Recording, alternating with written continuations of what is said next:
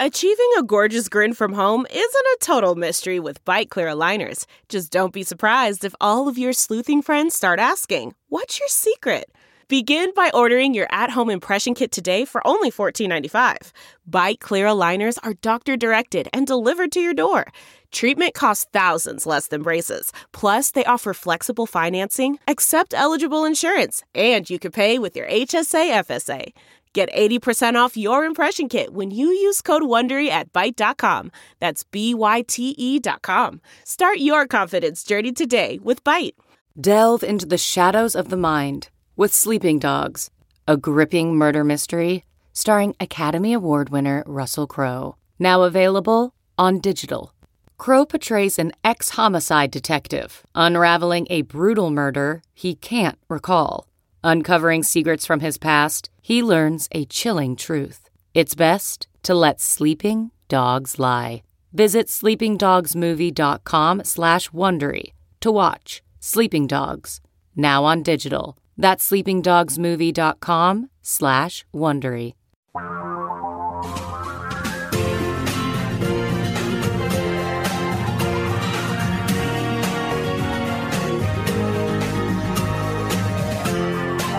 This is the Thom Hartmann Program. and welcome back. Thom Hartmann here with you. I wanted to share with you a uh, thought. I think I have to be very careful in how I word this. The question Will Liz Cheney be the one who saves the Republican Party? Now, originally, I wanted to ask the question Will Liz Cheney be the one who saves the country? But obviously, it needs to go way beyond Liz Cheney. And I have no illusions that Liz Cheney is anything other than your standard issue pre Trump Republican. In other words, you know, not all that worried about climate change or anything else, and and uh, you know, there for the billionaires, and yes, let's have another war, and all that kind of stuff, right? That the Republicans are all about. But uh, a, a day before yesterday, Liz Cheney gave a speech at the Reagan Library that got a standing ovation from a group of Republicans. And I think this is uh, a moment that you and I and the rest of America are going to look back on probably next December, after the elections, after the November elections, maybe in 2005, after the 2004 presidential elections. I, am not sure how rapidly the Republican Party is going to change. But I think that this speech that Liz Cheney gave yesterday or day before yesterday at the Reagan Library, or maybe two days, three days ago, was a major pivot point for the GOP. And yes, I realize, you know, this is not a program for Republican listeners, generally speaking, although we love our Republican listeners. And, and as I've said many times and demonstrate every day if you call in and say that you disagree with me or you want to challenge me or you're a Republican, I will put you on the air before anybody else. It's not like C SPAN where you've got to wait in line with a separate phone number. You just go right to the front of the line because I think it's so important that we have these conversations or debates or whatever it may be.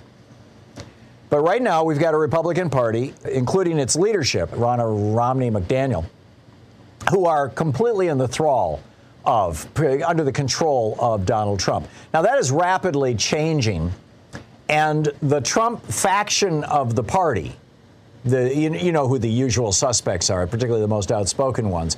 Uh, a number of them are going to remain loyal to Trump for a while on the hope that maybe, you know, when they get finally bounced out of Congress, Trump will give them a job or something. if they think Trump is going to be loyal to them, you know, I've got a bridge to sell them in Brooklyn. But in any case, uh, some of them are going to hang out with Trump, but many of them are going to shift to the next authoritarian, whether it's Ron DeSantis or Tom Cotton or Josh Hawley. I mean, you know, we'll see. Rick Scott. There are a few uh, possibilities. Kristi Noem, Greg Abbott. Uh, these are these are the the ones that are at the top of the list of uh, potential 2024 Republican uh, presidential nominees, who are all authoritarians, as opposed to uh, like Mitt Romney or Liz Cheney. You know, good old-fashioned Republicans and I, I say good in scare quotes. But I, I just want to share with you what she had to say. This, this is a, a truly extraordinary speech. She said, this is again at the Ronald Reagan Presidential Foundation, and it was to a room full of Republicans, uh, many of them elected officials. She said, I know at this moment we are confronting a domestic threat that we have never faced before, and that is a former president who is attempting to unravel the foundation of our constitutional republic, and he is aided by Republican leaders and elected officials who have made themselves willing hostages to this dangerous and irrational man. So she starts out by laying out what she and the January 6th committee have found and are asserting. She goes on to say, some in my party are embracing former President Trump, and even after all we have seen, they are enabling his lies. Many urge that we do not confront Donald Trump, that we look away, and that is certainly the easier path. One only need look at the threats facing the witnesses that have become come before our January 6th committee to understand the nature and magnitude of that threat. But to argue that the threat posed by Donald Trump can be ignored is to cast aside the responsibility that every citizen, everyone, must not do that. We cannot do that. So here she is saying we have to confront the reality of this problem. Then she goes on, she says, as the full picture is coming into view with the January 6th committee, it has become clear that the efforts Donald Trump oversaw and engaged in were even more chilling and more threatening than we could have imagined. As we have shown, Donald Trump attempted to overturn the presidential election and attempted to stay in office and prevent the peaceful transfer of power. He summoned the mob to Washington. He knew they were armed on January 6th. He knew they were angry, and he directed the violent mob to march on the Capitol in order to delay or prevent the counting of votes. So, again, this is the sort of thing that you would pretty much expect from Liz Cheney, particularly given her position on the January 6th committee. But now it gets wild wild. I'm telling you, at the end of this speech, I'm going to read a, a few more sentences to, uh, of it to you. At the end of this speech, she is basically claiming the mantle of feminism that Hillary Clinton holds.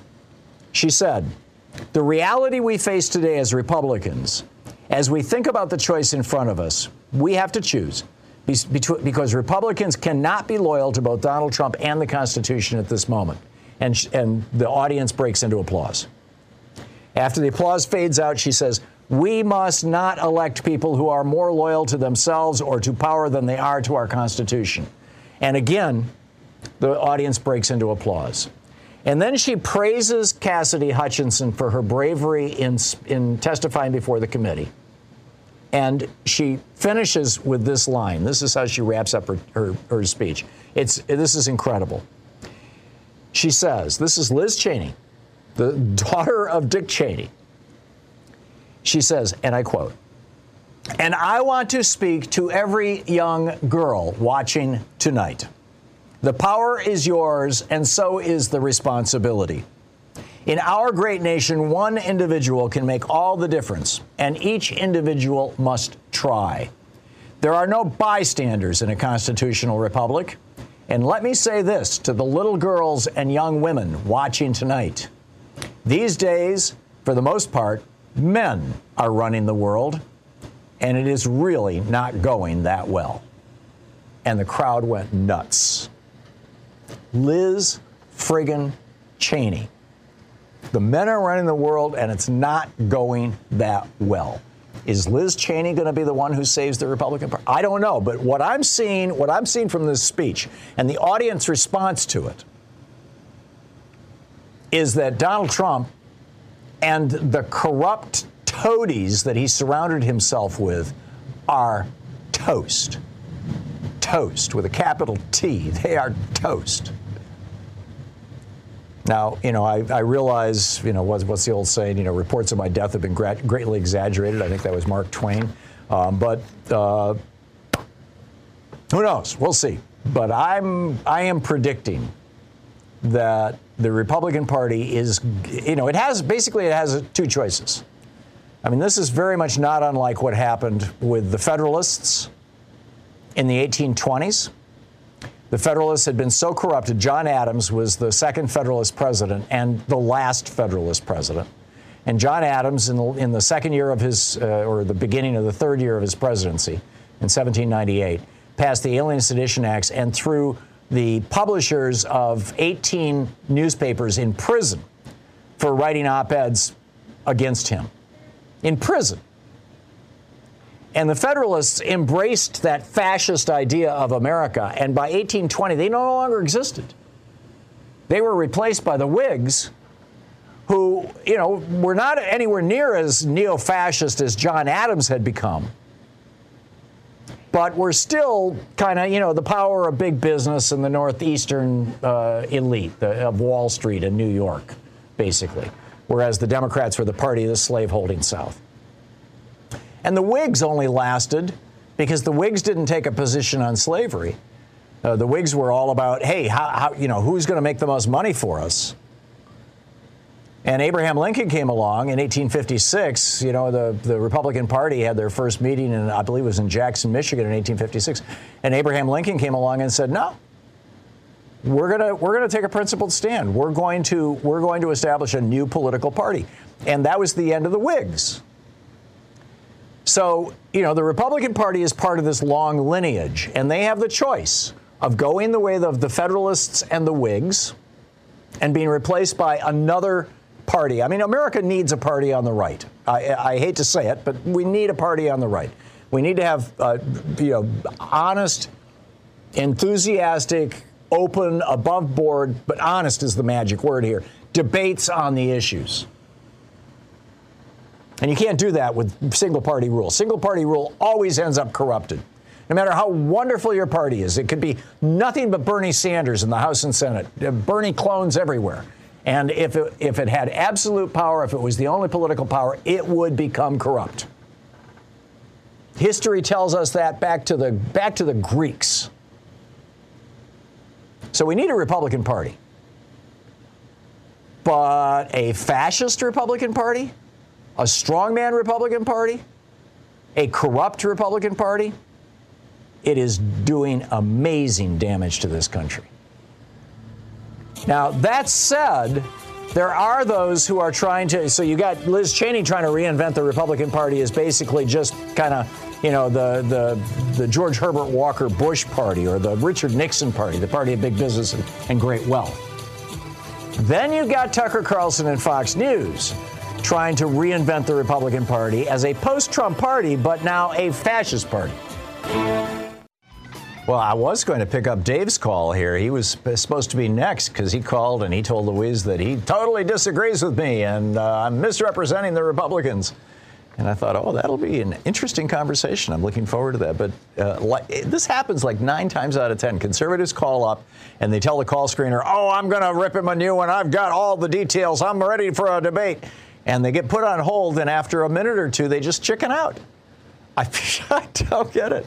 I told you before the break that I was going to share with you how Mary Trump yesterday, or maybe it was the day before, suggested on, on live national television that her uncle, Donald Trump, wasn't just trying to frighten Mike Pence into carrying out Eastman's memo and declaring, uh, you know, dueling electors and throw the election to the House. He wasn't just trying to frighten Pence, Trump and that Trump wasn't just trying to get Pence away from the Capitol, although it appears that he was working with the uh, Secret Service to do that. I mean, it was totally strange. Mike Pence refused to get the car, you'll recall. But Mary Trump says, no, there's a third thing here that my uncle was doing, that Donald Trump was doing. He was trying to get Mike Pence killed. And when he tweeted that Mike Pence didn't have the courage to do what was necessary, that was the moment the crowd went nuts and started chanting, Hang Mike Pence. And they had brought a gallows. This was, they were planning murder. Now, why? Mary Trump says that they were planning murder because they wanted to stop the certification of the election, A, but more importantly, her, she believes that her uncle was looking for an excuse, Donald Trump was looking for an excuse to, to uh, declare a state of national emergency and suspend the Constitution. And arguably the assassination of the vice president and the speaker of the House, because those were the two people that they were, that these uh, uh, right-wing militias, these the armed uh, militia faction of the Republican Party was going. They, you know, they were going to kill Nancy Pelosi and Mike Pence. Anyhow, picking up your phone calls here. Donna in Windsor, Connecticut. Hey, Donna, what's on your mind today? Oh, I have a few things. My mother-in-law and my my husband's a trucker, And when Trump did his tax cut things, he was trying to tell her that he is screwing us royally, you know, because he doesn't get his per diem. Mm-hmm. And she would not listen, and she was off to the, you know, the big Trumps at the, you know, Yeah. the races there in Daytona and all her nonsense. But she wouldn't listen, and he was like, "I'm not Fox News." I'm not CNN. I'm not any of that. I'm your son trying to tell you what he's been doing to us. No listening for her, but that's an you know like it's kind of crazy. But also when he was on the road, he would tell the other truckers because they're all like, "Oh my God, if we put that one in office, we're gonna they're gonna take our guns." Well, he'd get on the CB and he'd tell them. Oh, I thought already Obama took your guns, and oh my God, that would put the chatter on the CB. But I can imagine. Oh, you know, you he used to really mess with them a lot, and um, then also, the, uh, you, I was thinking when you had that trucker on there, that one, that protester one, he should have been doing instead of being at the Capitol protesting that, he should have been trying to protest to get the truckers good pay and everything else. Yeah, protest the, what, ta- the Trump you know. tax cut and, and, you know taking Right, away the tax breaks for truckers. I'm with you. I'm with you. Donna, thank you for the call. Uh, Al Franken had a funny thing on uh, one of the programs last night. He said about Ron Johnson. Uh-huh. Um, he used his hand as I, I'm on the phone. You know, that's how he used to say Right. it. I'm on the phone. Right. It's kind of a cute little There you go. Donna, thank you. Thank you.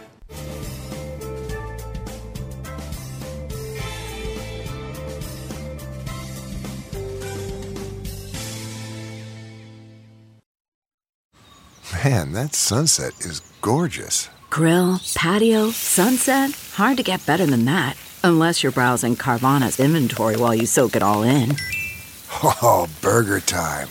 So sit back, get comfortable. Carvana's got thousands of cars under $20,000 just waiting for you. I could stay here forever. Carvana, where car buying meets comfort, meets convenience. Download the app or visit Carvana.com today.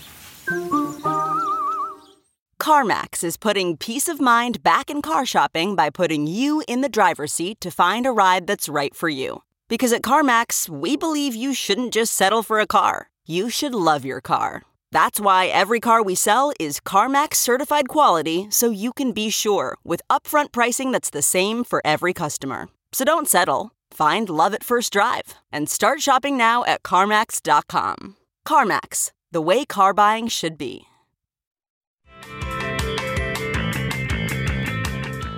Melver in Thunder City, Alabama. Hey, Melver, what?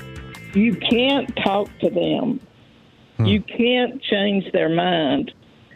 I'm 86 years old. I remember when the word brainwash was out in the public and people were fearful of that word. I mean, they, you know, uh, some of our uh, military had been brainwashed and they had to be treated when they got home because they were in another mindset. Oh, remember when Mitt Romney's dad went to Vietnam and came back and said he had been brainwashed? That was the end of his political career, but he, he said that the military had brainwashed him into supporting the war and he realized it was a bad war. And uh, George Romney, I, I remember that well because I lived in Michigan at the time. This was, I think, maybe 69, 70. I've, I'd have to go back and look at the year, but uh, yeah, brainwashing, be- fear of brainwashing was real and concern about it and use of the term. I get it. Melver, I think you're absolutely right. And, and it's a, it's a sad, it's a sad state of affairs. They're brainwashed by Fox News Yep. and by just talking to each other. They don't hear anything else. Yeah. And it's amazing how much stuff is. in their mind. And unless there's a way found to educate these people and to get them to want consider, hey, I may have been brainwashed. If things may not be the way I'm thinking. Yeah. Unless you can get them to think like that, I don't think you can change their mind. I think you're right, mel And also, I agree with that person who suggested blackmail with Trump. I've mm-hmm. thought this for a long time. You think he's blackmailing some Republicans? Trump is far more dangerous than any of us have realized. Well, it makes sense to me that he's blackmailing Lindsey Graham, among others, but um, you Right. know, uh, but I'm uh, maybe Marco Rubio. I, I, I'm, you know, yeah. Okay, Melver, thank you very much. I, I, I don't know where to go with that beyond yes, I, I get it. Lori in Cashiers, North Carolina. Hey, Lori, what's on your mind today? I called because you posed a question about what what's with the DOJ and why aren't they acting. Uh, first of all, I'd like kudos to the gal that brought up the blackmail. That's the only thing that ever made sense to me about the Trump administration. Wow, we have a growing consensus here. Oh yeah, that's the only thing that made sense to me. He didn't need to do Oppo research on Hillary. He just could do just call up blackmailing on the Republicans. Yeah. Call up Putin and get the dirt on the Republicans. And and Ron Johnson, by the way, was one of the Republicans who spent the Fourth of July in Moscow. Well, I don't know all the And maybe there, maybe you know there was seven Republican senators, uh, or maybe six senators and a member of the House, who spent the Fourth of July in Moscow, and they were put up in very fancy hotels. And there might be the equivalent of the PP tapes on them now. I mean, who knows? Maybe they were plied with hookers and videotaped. It's the only thing that's ever made sense to me. Yeah, yeah. As outlandish as it sounded, it's the only thing that ever It is starting to make more and more sense to me too. Yep, Uh, Lori, thank you very much. anyway, well, I called to talk about the DOJ and the Oh, Congress Congressional Committee, Mm-hmm. and I think what's going on there is this is backlash from the Iran Contra hearings, where the DOJ had convicted Ollie North of three crimes, three federal felonies. Yep. But then the Congress gave him immunity, and they were no longer able to prosecute because there was no guarantee that that immunity hadn't been crossed in questioning. You're right. So I think the DOJ is just going to stand back until Congress does its thing, and then hopefully then they will step forward and say, now we will do our job. Once you guys are done with and satisfied with your report, now we can step forward Yeah. because they have received instruction from the Congress that there is nefarious action going on. Yeah, it, it may be. I remember when Ollie North, you know, after he got let off the hook, he became a right wing radio talk show host. I remember G. Uh-huh. Gordon Liddy. I met G. Gordon Liddy in New York City at one of the talkers conventions. You know, there's an annual convention of the industry, as it were. And in fact, at that particular one, I think Sean Hannity had gotten the Freedom of Speech Award and gave a, a big speech to all of us. And uh, I met G. Gordon Liddy, and I don't know if you've watched Gaslit, the series about Martha Mitchell and, and Watergate on, I think it's on Showtime. Maybe it's on Starz, whatever network it's on. it was on. too slow for me, and I didn't want to relive the Watergate thing. Oh, it's again. amazing, Lori. It really, after the first couple of, of episodes, it really picks up. And it's just, and Sean Penn is playing John Mitchell in there, you know, and what's the woman who's playing? Julia Roberts is playing, Julia is- yeah, is playing Margaret Mitchell. You know, there was too much in the press about, oh, this is like Watergate. Yeah, no, no, I get it, but it's it's was like, really uh, well. eh, Okay, maybe you're you're skeptical about it, Lori, but let me just say to anybody else who's listening, I loved it. Louise and I could not pry ourselves away from that. It was absolutely amazing, and and frankly, from having met G. Gordon Liddy, I think he was accurately characterized in that movie. I mean, he was one of the weirdest people. Lori, thank you for the call. He was one of the weirdest people that I've ever met in my life this guy. He was just like his military bearing and and yet trying to be this talk show host. I mean, it was just it, it was just weird. I don't know how to describe it beyond that. Rick in Doylestown, Pennsylvania. Hey, Rick, what's on your mind today? Yeah, um, I heard that the state of Texas, among its other decisions, has decided that they have the right to succeed for the nation. Uh, it wasn't the like state of Texas. It was the Texas Republican Party. One of the platform planks Oh. that they approved in their meeting this last weekend was that uh, Texas should secede from the country unless unless the country basically gets taken over by by right wing fascists. That is just so bizarre, knowing what I know about the Civil War. Yeah. You think you've heard it all? Guess what? You have not. Yeah, I, I, I'm with you, Rick. Just the fact that they're willing to use Correct. language that led to the death of almost 700,000 Americans is Correct. breathtaking. Right, right. Yep. Rick, thanks a lot for the call. Good point. Excellent point. Well made. Thank you. Dave in Los Angeles. Hey, Dave, what's on your mind today? Hey, thanks for the time. It's funny. There was another Dave that was um, that you you were who was a Republican, I guess, apologist. And so just Yeah. also from LA. It's not me, but in his defense, you know, I wanted to say I 100% sympathize, uh, you know, with all the anger, disbelief, disgust, self-sacrifice. Anyone, uh, you know, who is uh, is smart enough to realize the deck's stacked, you know, certainly on the Republican Party. So I'm happy to take up his thing and argue in favor of any policies that you know you might you might find ridiculous or anybody else. Um, my my second topic, and let's say that's the first one, defend that. Poor poor Dave from LA is actually we're all doing okay.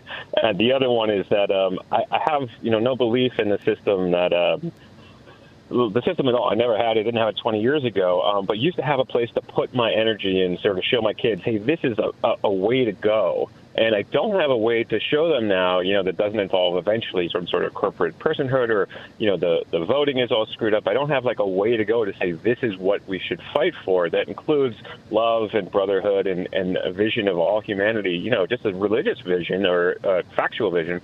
We're all the same and we love everybody. We love Trump, you know, and so I don't have a place for that that I can live by. Um, so that's my real question, but also I'm, I'm willing to, to take anything on and, and speak for that previous state. No, I'm sorry to hear that. I, in my opinion, you know, we have a two-party system in this country because we have first post, past the post, winner take all elections. So that always produces a two-party system. And so you basically have a choice. You can you can join up with the Republicans or you can join up with the Democrats if you want to have any meaningful impact. And there are ways in the Democratic Party. It varies from state to state, and it's probably a little more difficult in Los Angeles than it is in other places. But there are ways to get inside the Democratic Party. Becoming a precinct committee person is the top of the list, and actually have a significant impact and have a lot of influence. And so, you know, if you want to, if you want to have that legacy of activism that you can, you know, tell your kids about and get them excited about, that would be what I would do. I, I, alternatively, there's some great groups out there: Democracy for America, um, Our Revolution, Indivisible. Move to amend. Move to amend just to say the constitutional amendment. Move to Amend is a great organization. Move to So amend.org. that's what I need to first get out of that two-party system because that two-party system, you know, that's my that's my primary goal. If I had to live my whole life for, and that's what I say my kids to do too. Well, if you want to get out of the two-party system, the then then hook up hook up with somebody who's you know inside the Democratic Party who's promoting uh, ranked choice voting because that's that's going to be a hell of a lot easier to pass. You can pass that with simple legislation, uh, state by state, and in fact, you've got over 300 communities in the United States, and you know San Francisco, the largest largest city to have it, you know where it's working, and so you know step by step, Dave. That that will get rid of your two-party system right there. Suddenly, you'll have multiple parties participating actively. Doug in Fort Collins, Colorado. Hey, Doug. Thanks for watching this on YouTube. What's up? Hey, how you doing today, Tom? Good. One of you, you had a caller at the beginning of the show that said something about uh, the fraudulent electors in 2016. Yeah, I think uh, a couple of people on Twitter have said to me that what he was asking about were the faithless electors as opposed to fraudulent electors, and I completely misunderstood what he was saying. Apparently.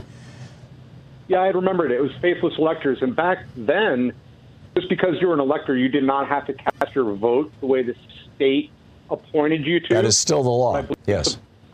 Is it still? I thought the Supreme Court changed that and said you must vote as you're appointed. Really? There's a there's a wiki on faithless electors in the 2016 election. It's titled "Faithless Electors in the 2016 United States Presidential Election," and I thought that the Supreme Court. Let me just click on the uh, legal challenges uh, ch- piece of this. Uh, ba-da-ba. In Colorado, the Supreme Court granted cert for these cases. Uh, Sotomayor is refu- recused. Uh, oral arguments has been scheduled for eight. Oh, they haven't. May 13th, July 20th. The Supreme. Oh, on July 6th, 2020, the Supreme Court ruled unanimously that states may require an elector to vote for the candidate to whom they are pledged, and a fine imposed for an elector for breaching a pledge is not unlawful. So what? So what the Supreme Court decided is that states would have to pass laws penalizing electors who are faithless. I don't know if any states have actually done that. Do you? Not that I'm aware of, and I, I thought it was a federal level. I'm glad to know it was more on a state by state basis. Right. Yeah. This is this is what they said is that state. I'm quoting: states may require an elector to vote for the candidate to whom they are pledged, and a fine may be imposed for an elector for breaching a pledge that is not unlawful. so it's up to the. It, basically, they threw it back to the states. But thanks for catching that. I, I, I saw a couple of people on Twitter also, you know, flagged it for me, and that's how I got to that website during the break and and figured out that I had messed up. I misunderstood the guy's question. Thank you for that, Doug. Great to Thank hear you, from Tom. you. Yeah, good talking to you. Uh, Liz in Redmond, Washington. Hey, Liz, what's on your mind today? Hey, Tom, I just want to agree with Trump blackmailing everybody. Trump, Um, what? Everybody? Blackmailing? Oh, blackmailing. Oh, you you you think he's blackmailing Republicans? You know, I've thought this for years. See, I just think Um, they're happy to go along with fascism. Well, I'm sure they are that too, but when you can, you know, twist the thumb screws, you do it. Yeah. And with him being, you know, in the casino business and then his friendship with Epstein, I mean, it's just it's just par for the course, isn't it? Yeah. Yeah, it could, it could be. I mean, it's it's possible even that Jeffrey Epstein provided Donald Trump with blackmail information. Well, God only knows. probably Provided each other with all kinds of stuff. Yeah, I suppose it's po- Um, it's possible, Liz. I, it, it's possible. Thank you for the call, Tom in Seattle. Hey, Tom, thanks for watching Free Speech. What's up? Yeah, you had congressman who took tours through the Capitol the day before the. yeah, Barry Loudermilk of Georgia. Yes. Well, were you aware that Michelle Bachmann was giving tours? If you remember her. You mean on? Uh, you know, she was not in Congress in 2020. No, she was retired, but she was still able to give tours. Really? She gave tours Yes. bef- leading up to January 20th or January 6th, 2021. She gave a tour on the 5th, and this was a little bit after uh, the 6th that she said this on the radio. I believe she was there on the 6th also. Whoa. But I'm not sure about that. But of course, she was quick to remind us that the um, people causing the trouble were all Democrats, just leading the poor, uh, innocent uh, Republicans into the deal. Like Yeah. lambs to slaughter. Yes. Yeah. Well, thank you for that, But Tom. I I- haven't heard. Yeah. Go ahead.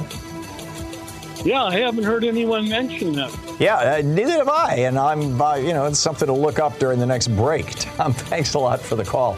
Michelle Bachmann, holy cow. I, I read recently that she's still on her hobby horse about gay conversion therapy. I mean, it's just talk about a toxic person. Speaking the truth, Fox News would rather you didn't know all about. We'll be right back.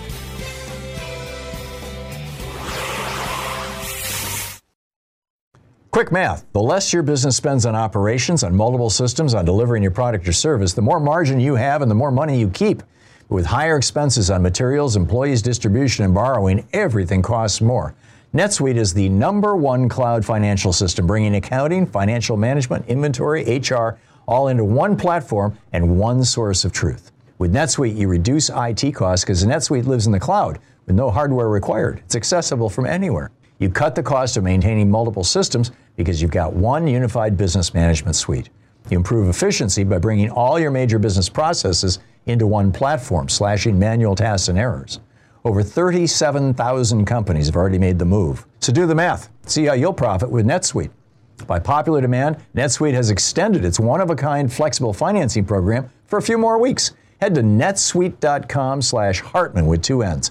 netsuite.com slash Hartmann. That's netsuite.com slash Hartmann. Okay, picture this. It's Friday afternoon when a thought hits you. I can spend another weekend doing the same old whatever, or I can hop into my all new Hyundai Santa Fe and hit the road.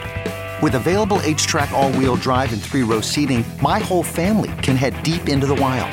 Conquer the weekend in the all new Hyundai Santa Fe. Visit HyundaiUSA.com or call 562-314-4603 for more details. Hyundai, there's joy in every journey. So, a lot going on here. And of course, there's still an awful lot to discuss about what's going on with Ron Johnson, what's going on with Andy Biggs, the two legislators who were specifically called out. Ron Johnson has just been uh, spinning. I mean, just uh, trying to get as far away from this thing as he can. Um, it's uh, fascinating to watch.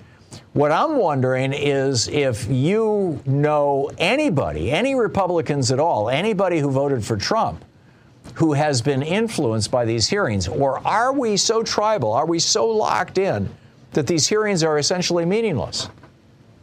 I mean, you know, they're certainly pissing off a lot of Democrats, but uh, what, what's the consequence of this going to be? I, I, I, would argue they're also building a really, really good case for the criminal prosecution of Donald Trump. And the fact that the Justice Department is reaching out to them and saying, hey, can you send us those transcripts, please? Uh, tells us that the Justice Department is thinking so too. But I'm, I'm with Congress. I'm, I'm with, uh, with uh, Chairman Thompson, Benny Thompson here in saying, you know, uh, you guys want to talk to our our uh, witnesses? Fine, convene your own damn grand grand jury. Because if the Justice Department convenes a grand jury and starts gathering this information, they're going to be obligated to follow through with prosecutions. If they just get the paperwork from the committee, they don't have to do anything. They could just read it and go, oh, yeah, okay, very interesting. Thank you very much. So I think, and now this is just my opinion. I may well be wrong on this, but I think that you know Benny Thompson and and um, you know and, and and friends, I think that they're trying to basically force the the the Justice Department into doing their damn job. So you know we'll see. Uh, let me pick up some of your phone calls here and see what you have to think. You know, say think and say about all this stuff. Ken in Phoenix, Arizona. Hey Ken, what's on your mind today? Well, actually, I got two things. One to, say to uh, kind of agree and disagree with what you just said. Yes, he deserves to be prosecuted. I mean, they got the man on video, they got him on tape, they got. You're talking Trump. If it was a normal person, they'd be gone. Yeah. Okay, yes, Trump. But here's the problem: we didn't prosecute Nixon. We didn't prosecute Bush. I mean, Cheney got away with shooting a man in the face and telling the cops to go away. Okay, they're. I I don't think they're going to touch him. I don't think they're going to touch him. I don't think they want to set precedent for one. Okay, I mean, yes, the man is guilty of sin. Everybody knows it, and unfortunately, we become so tribal that I don't believe they're going to touch him. I, you know, the, the lower guys, yeah, they're going to say, okay, we put a bunch of people in jail, but that's it. The upper guys, they're unfortunately they're rich, white, and Republican, and unfortunately, that's who gets away with it. Yeah. I do got one thing I got to say on a different subject, and mm-hmm. it's something I've, I've noticed for years. I've got a really right-leaning stepbrother who I argue with often, and we both used to do this job. I'm a truck driver. Okay, I'm part. I am your supply chain. There's nothing in this country that get anywhere without touching a truck. In 2018, when Donald Trump put through his tax cuts, okay, he slipped one in that nobody's talked about, and that is this. In 2018, I was told when I filed my taxes, this will be the last year that you're able to deduct your equipment, my GPS, which runs $500, my radio, $200, everything else I need. Okay, because I have to have certain things to do this job. I'm talking on a headset right now because it's a $2,000 fine if I don't. And we also used to get a certain amount for being away from our families every day and away and having to eat out every day. Donald Trump took those away. Right. In 2019, we were no longer allowed to deduct those. Most of the guys who've been out here for years, I've been out here for 30. Okay, we're talking guys who've been out here for 40 and 50 years because one was my my dad. All right, they looked at it and you throw a pandemic on top of it and they go, it's not worth it anymore. And you just slit the throat of your own supply chain. We may not make anything anymore in this country, which is wrong. We need to go back. Okay. But your supplies are staying right off the coast. They don't have any place to put them in the ports because they don't have guys like myself to pull the containers out of the ports to the locations where they can bring in the new stuff automatic supply chain issues. Yeah, I absolutely get it, Ken. And when when Trump did that, uh, or Congress did that uh, with Trump's tax yeah. cuts. I got a lot of calls from truckers back in 2018 when yeah. that happened, early 2019 when the impact of it became obvious. Uh, I was surprised, frankly, and I continue to be surprised that truckers, by and large, still support Trump. That can you explain that? It's. It, I mean, he screws well, you guys badly. Most of these guys, most of these guys who come out and do truck driving are ex-military. Okay, ninety-eight percent of the military, because I was raised around the military for 23 years in the Air Force. My dad was a die-hard Republican. We had many a conversation because I'm an independent, always have been. But You know, most of these guys come out here, they hear the BS. You know, my my stepbrother, the first words out of his mouth, every time a Democrat's gotten into office in my lifetime, they're coming for your guns. It's a boogeyman. Right. It, it, it, it, You know, the So Republicans. you, you think that even even though the Republicans screwed truck drivers, the tribalism is going to prevent them from abandoning the Republicans? Unfortunately, yes. Yeah, I, I totally get it, Because- Ken. You know, what I've seen with a lot of Republicans, and this unfortunately includes relatives, is that Donald Trump is not that stupid. He has not gotten as far as he's gotten without having a brain in his head. But Oh, he's a very slick believe con man. You are, yeah, and they believe you are that stupid. That's the problem. Yeah. I don't discuss politics in truck stops or religion because it'll get you in a fight every time. Yeah, I get it. Okay. I get it. But every truck stop I go into, same thing, Fox News. Yep. And I just, I, look, you know, but that's what I wanted to say. I appreciate the time. Thank Okay? you, Ken. Thanks, thanks a lot. Thank you. Keep, keep on trucking there. Appreciate it. Sandra in Boston, Massachusetts, watch us on Free Speech TV. Hey, Sandra, what's on your mind today? Hey, Tom, uh, seriously, I, I can't listen to any more talk about not holding Trump accountable. I mean, in one breath, we say, hey, nobody's above the law. I mean, even Nixon had to resign. Yep. But uh, we're talking about, oh, well, Robert Wright says, you know, it's going to create violence. We're already there. It's going to, you know, make the rift deeper. It's, uh, again, that's a little too late. Uh, I agree with you. you, you don't think they're not going to do it again uh, because we said, hey, shame on you and wagged a finger at this guy. I mean, he's going to hang Pence. You know, I'm no fan of Pence, but. And, and behind him is coming Ron DeSantis, who is every bit as bad as Trump, but a whole lot slicker and smarter.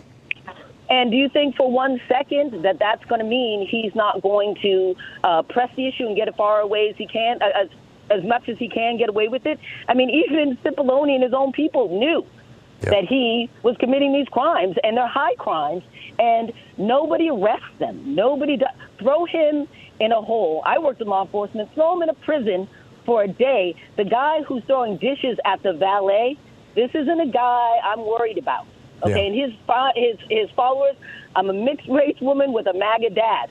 Uh, the only thing they respect is strength, right? And so it's a very nuanced situation because you say, hey, you know, how could he be racist? He's got black kids, you know, and he keeps trying to find a way to get us a, a get out of jail free card on the the race war.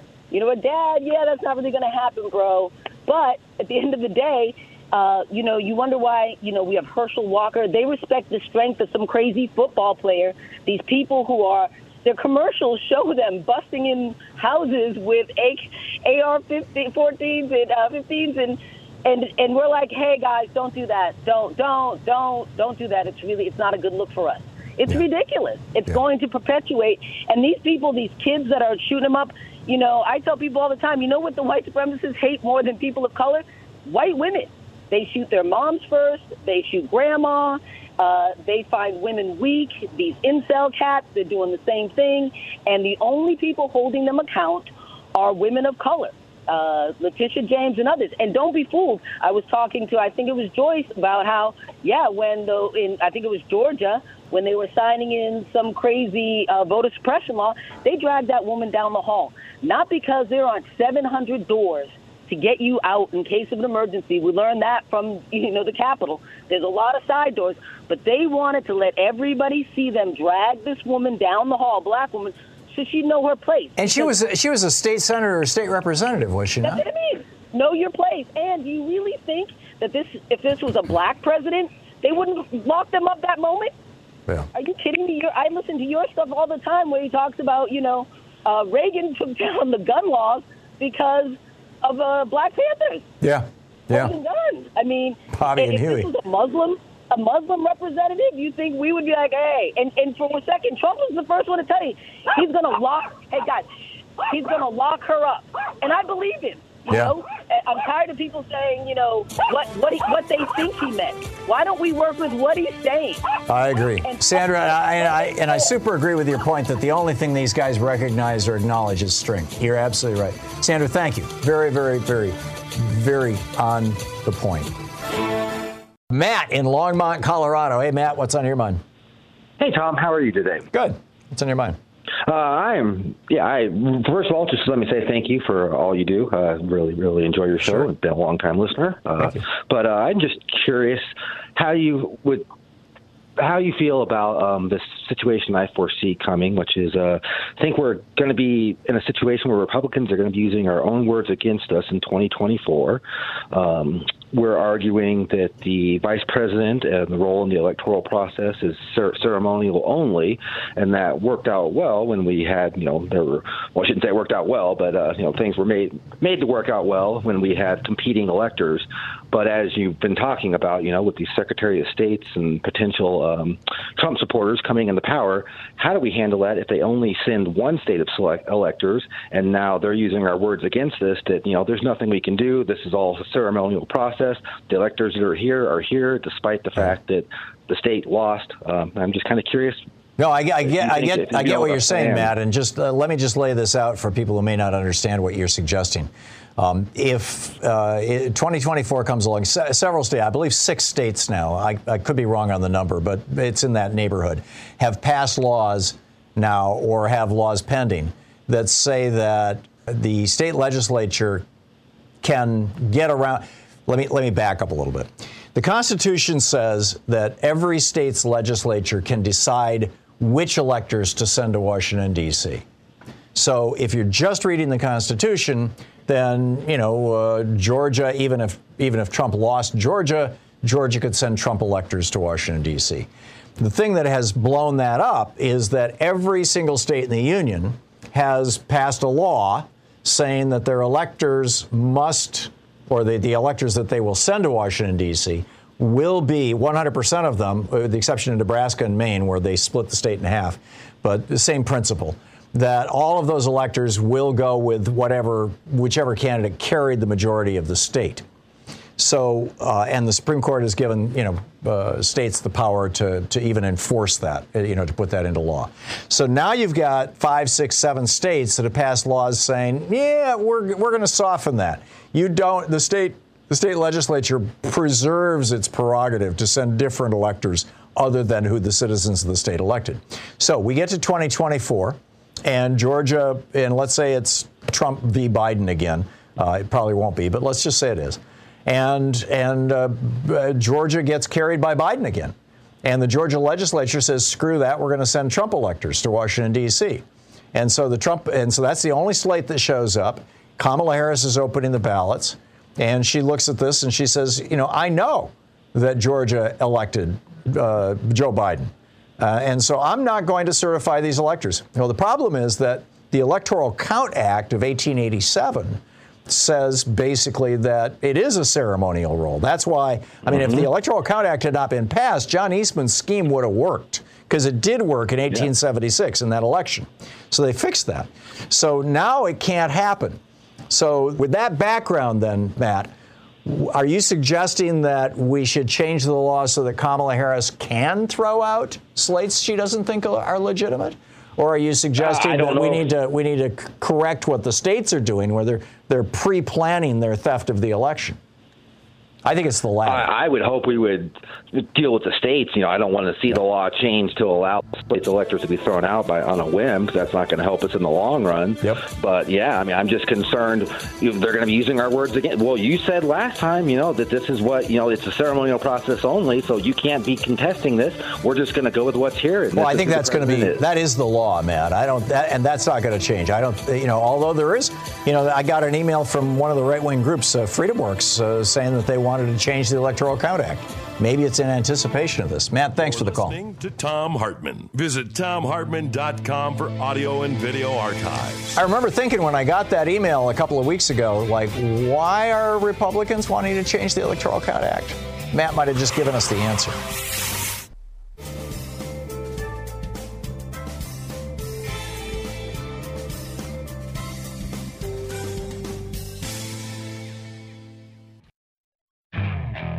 Okay, picture this. It's Friday afternoon when a thought hits you. I can spend another weekend doing the same old whatever, or I can hop into my all new Hyundai Santa Fe and hit the road.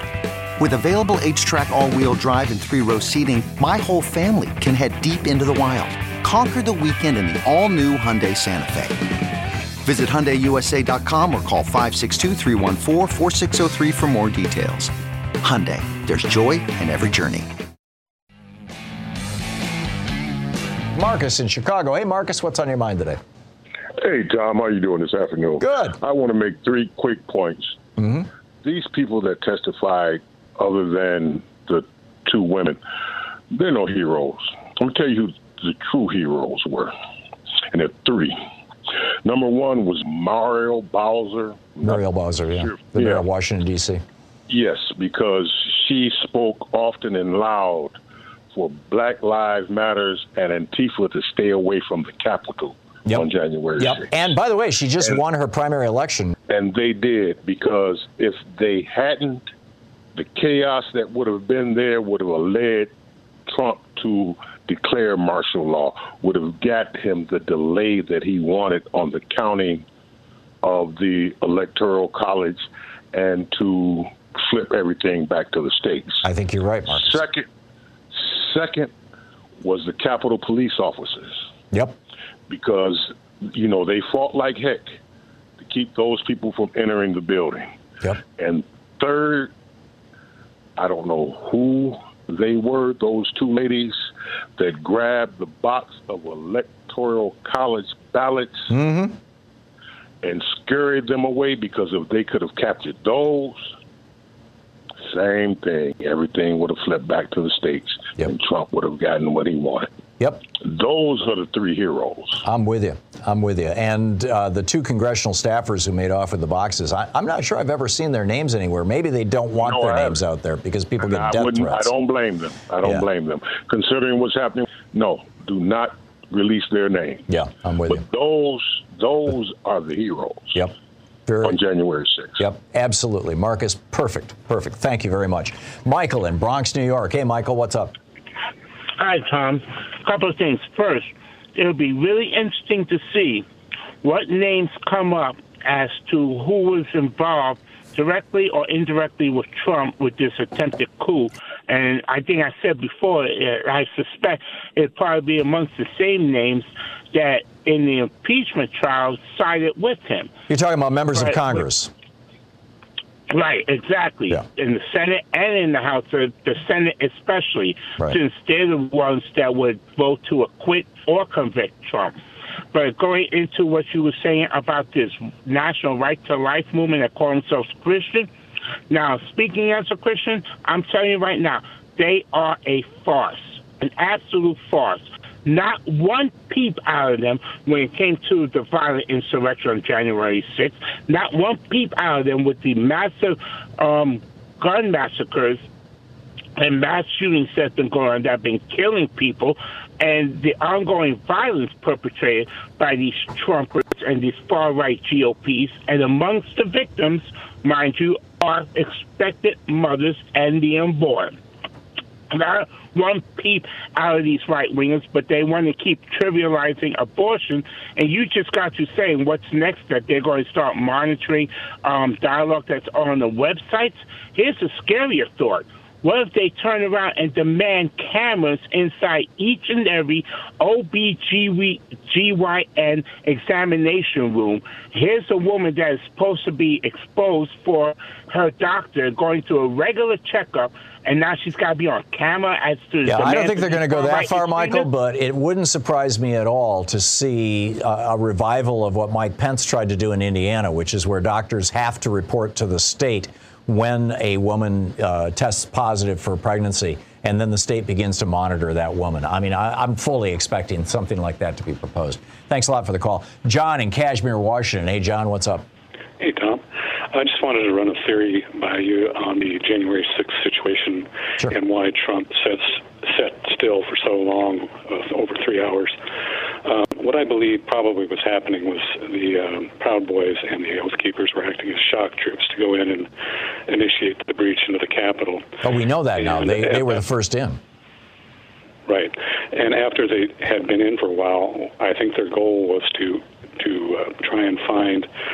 Um, all it would have taken would have been one or two Congress people, Pence, anybody, and uh, probably injure or murder them And at that point, I believe they would have pulled out. Trump would have called uh, for martial law and tried to act like the uh, conquering, uh, rescuing hero, and uh, probably would have thrown his own people under the bus that were there who weren't involved with the Proud Boys and the uh, Oath Keepers and some of the more militant organizations there.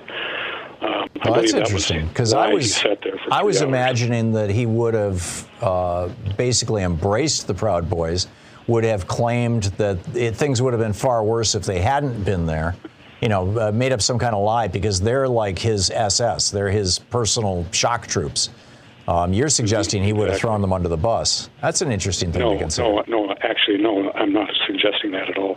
Uh, what I'm suggesting is their goal was to go in and, and cause chaos, injure or murder somebody, uh, one of the Congress people, pull out, and then he would have called out uh, the National Guard and uh, act like he was a, uh, oh, I see. a hero. Give the Proud Boys enough time to get get the hell out of Dodge first. Right, Yeah, exactly. Yeah, I get it. John, thank you. It's it's a, I, it makes perfect sense actually. Uh, Debbie, Yes, hi. hi, you're on the air. What's up? I was wondering about why Trump has been able to avoid the consequences of his actions for so long. You know, state level, federal level, whatever. And the only thing I can come up with, and I've talked with family about this, is well, he was in the hotel business. And maybe he was, he's been involved in blackmail because I just can't see. You think he's know, been bugging have all that hotel rooms and he's got the goods on a bunch of Republicans who stayed at the Trump hotel? Yes, absolutely. you know, or we're corporate people, who knows? But It's the logical next step from the PP tapes, you know, where where they thought, Yeah. you know, Putin had bugged him in Russia. yeah, it's.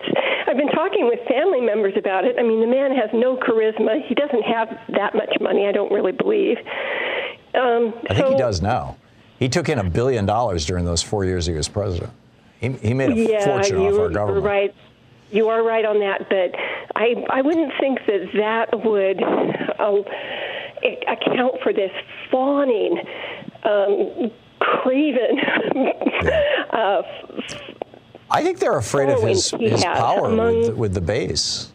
And and, Yeah. and and frankly, you've got a violent base. I mean, we're we're talking a, a fascist regime here, or a fascist movement, and fascist movements. You know, the, one of the cardinal characteristics is violence, and so you know, I mean, Adam Kinzinger and uh, Liz Cheney now have to everywhere they go, they have to have a security detail. They can't give public speeches any longer. They've had to dial back public events. So uh, you know, Liz Cheney's running for reelection, and she can't do public events because there's been so many credible death threats against her. That's got to cause a lot of Republicans to think, you know, do I really want to, you know, face that? So that yeah, but they've been fawning and craven before the committee. I mean, yeah. I don't know. It's just I, I fear for this country, and I really, really feel badly for this next generation coming along. But mm, Well, unless we can is- change things. Yeah. I mean, Trump is so incredibly dangerous, Yeah. and his followers are even worse. I'm with well, you. I don't know. And the Republicans. So, you know, has anybody agreed with you that, it, that that these people might be being blackmailed? Yes. My mother, she's 91. Yeah. she goes back to remembering the McCarthy hearings. Well, yeah, I actually, you know, blackmail has a long, a long political tradition in American politics.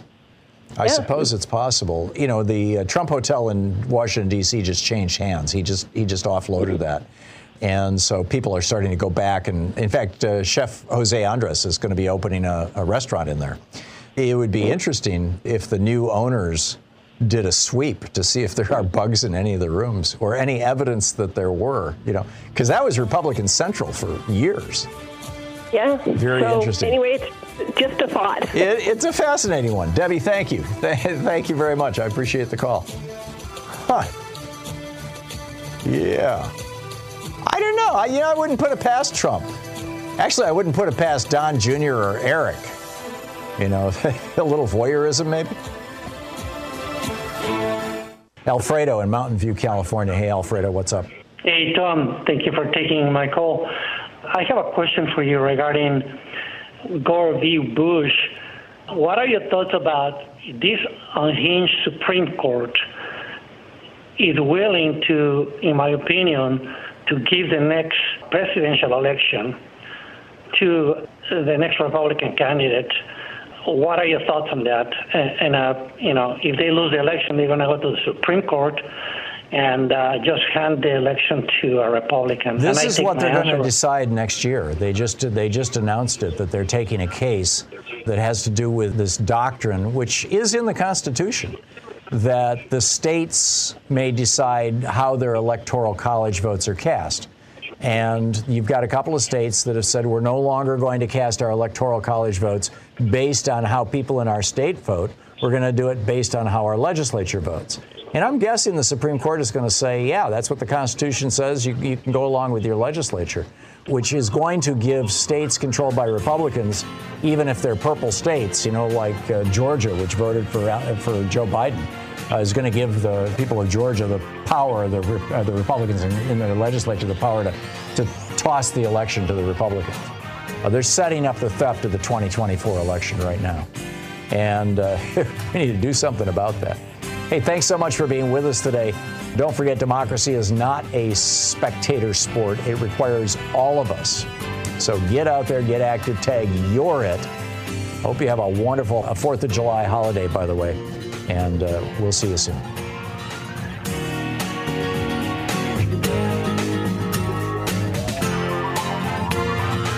You've been listening to Thom Hartmann. For audio and video archives, visit thomhartmann.com.